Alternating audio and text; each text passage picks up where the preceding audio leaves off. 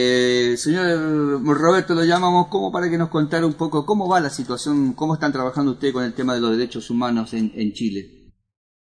Bueno, en materia de derechos humanos, Chile tiene un nivel menor de justicia del que tiene Argentina en relación al pasado. Eh, los hechos tristes que se vivieron en la década de los 70 y los 80, pero hay procesos significativos andando, hay cerca de 100 militares presos en el penal especial de Punta Peuco, hay cerca de mil militares eh, procesados por esos hechos y se avanza. Eh, y lo que nos preocupa también son los derechos humanos en relación a la hora presente, porque existe una, un nuevo tipo de violación a derechos humanos que se expresa en que frente a los abusos que cometen las grandes empresas y que afectan los derechos civiles de las personas, el Estado se muestra indiferente. En Chile se ha producido un gran escándalo, y justificadamente, por la colusión en el papel, vale decir, en el papel higiénico, las servilletas, que es imprescindible, por más de 10 años, las dos grandes empresas que controlan más del 90% del papel en Chile eh, se pusieron de acuerdo en los precios, se venden ese mismo producto al doble de lo que venden ese producto en el Perú, por ejemplo, por la vía de la exportación, eh, defraudaron al Estado, al parecer también al Estado uruguayo, y nos encontramos con una actitud débil desde el Estado, no hay nadie procesado, mucho menos hay alguien preso, y estas cosas son, estas violaciones a derechos humanos por la vía de la omisión del Estado son las que nos preocupan hoy día los chilenos. Eh, solamente eh, en ese aspecto en el económico y también hemos visto con preocupación con respecto al, trato que están recibiendo los, indígenas, los mapuches más directamente en el sur del país también, ¿no?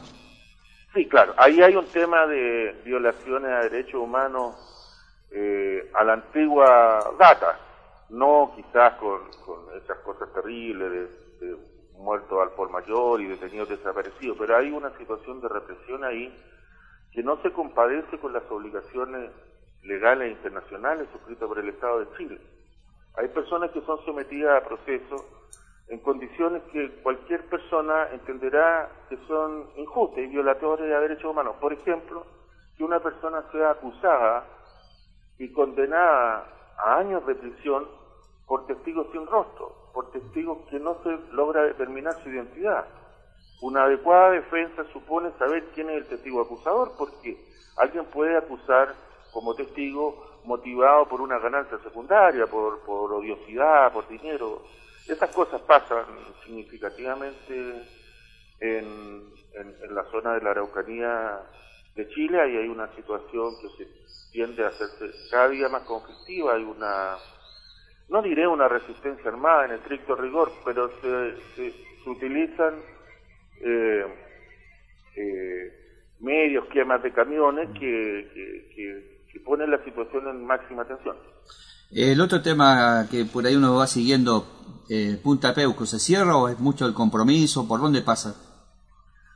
Punta Peuco es una cárcel especial para los militares creada al comienzo de la transición democrática que tiene un estándar de confort muy por sobre el resto de los penales del país, donde la gente vive en condiciones miserables. No estamos pidiendo que los militares se vean violentados en sus derechos humanos y vivan en condiciones miserables su prisión, pero evidentemente están en una, tienen una cárcel especial, con horarios de visita, con su cancha de tenis, tienen una situación distinta. Tenían una mejor todavía incluso en el regimiento de telecomunicaciones de Santiago, eh, tenían cabañas individuales con donde había una cancha de tenis, quincho de asado, internet, eh, piscina. Esto parecía la, la, vejez soñada que todos tenemos, poder descansar los últimos días en una cosa así. Y bueno, y eso era una prisión militar. Afortunadamente eso se cerró.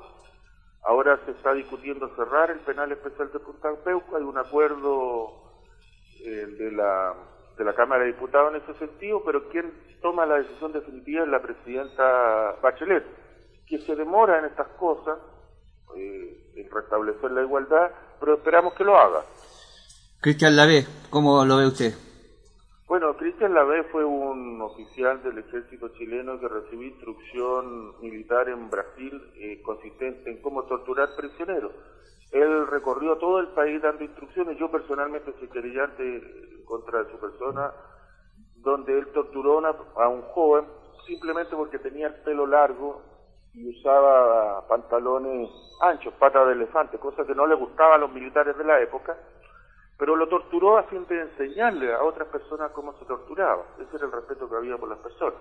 Este coronel Lavey ya está procesado en un caso y pretende ser eh, eh, candidato por una comuna gente acomodada en Santiago, donde la derecha perdió esa comuna, Providencia, y el partido que él representa, la Unión Demócrata Independiente, que fue el gran partido del general Pinochet, eh, que tiene muchos amigos con algunos argentinos. El señor Macri es muy amigo de ellos. Eh, es muy amigo y se agasajan mutuamente. Eh, bueno, ahora están dudando si presentarlo o no a, a las elecciones. Pero en todo caso sería bueno que lo presentaran, porque ya perdió una elección y bueno, es bueno que la soberanía popular se exprese directamente sobre la persona. ¿Qué es lo que sigue ahora en, más con respecto a los derechos humanos? ¿Qué es lo que falta según tu punto de vista ahí? Mira, aquí hay que ajustar, hay que arreglar eh, la justicia del pasado. Aquí hay cosas terribles. Yo soy querellante en un caso por el Partido Socialista después del golpe de Estado pasó a la clandestinidad y su secretario joven, que era un, su secretario general que quedó en la clandestinidad, que era un muchacho de 29 años, un médico de la Universidad de Chile con un talento extraordinario, por ejemplo, se encuentra desaparecido. Eh, hasta el día de hoy, después de 40 años, eh, el proceso sigue a una lentitud que a una tortuga le aburriría y, y el Estado chileno tiene que hacerse responsable. Hasta el día de hoy no son capaces de determinar eh, ni siquiera dónde están los restos del, mm. de este joven médico Carlos Lorca Tobar. Y el ejército chileno, educado en la escuela prusiana, es un ejército que meticulosamente anota cada cosa que hace, la hora que hace. Le quiero dar un ejemplo muy breve. Eh, Chile tuvo una guerra con, con Perú, la guerra del Pacífico, en 1879. Hace un año o dos años atrás se apareció un los restos de un soldado chileno eh, en una excavación estaban construyendo un edificio en Lima. El ejército chileno en 24 horas dijo cuál era el nombre, el grado, la unidad militar para la repatriación de esos restos. Ese ejército que es capaz de hacer eso, hoy día nos quiere hacer creer que no tiene ningún registro de los desaparecidos. La Fuerza Aérea de Chile que bombardeó la moneda ha insistido y nuestro gobierno mira al techo eh, en que no sabe los nombres de los pilotos que bombardearon la moneda. O sea, esos aviones tan significativos los tomaba cualquiera, los manejaba y no quedaba ningún registro. Bueno, esas cosas están ocurriendo en el Chile doble. Por último, señor eh, abogado, eh, la, en estos días en Chile, para la justicia y para ustedes, es difícil actuar de oficio, es difícil poder llevar a cabo estos, estos seguimientos de lo que es la justicia chilena. Eh, ¿Hay mucha dificultad aparte de ustedes, o sea, de ustedes hacia la justicia misma? No, desde el punto de vista de los procedimientos, nosotros no hacemos parte de los procesos y eso funciona normalmente. normalmente. Quisiéramos que funcionara más rápido, pero no, no, no, no, no tenemos entorpecimiento a nuestra labor como abogado y los familiares pueden hacer valer sus derechos. Qué bueno. Eh, Roberto Ávila Toledo, abogado de Derechos Humanos, muchísimas gracias por este contacto con la radio de acá de la universidad, Antena Libre. Eh, Pedro Barría, Pedro Moraga y Germán Gutiérrez le agradecen con este programa Raíz y Canto que estamos 22 años en el aire llevando la información con respecto a nuestros compatriotas. Muchísimas gracias. Bueno, estimado, muchas gracias a usted por brindarme este espacio. Un abrazo para todos los su auditorio argentino y mejoren en la eliminatoria de la, de la, de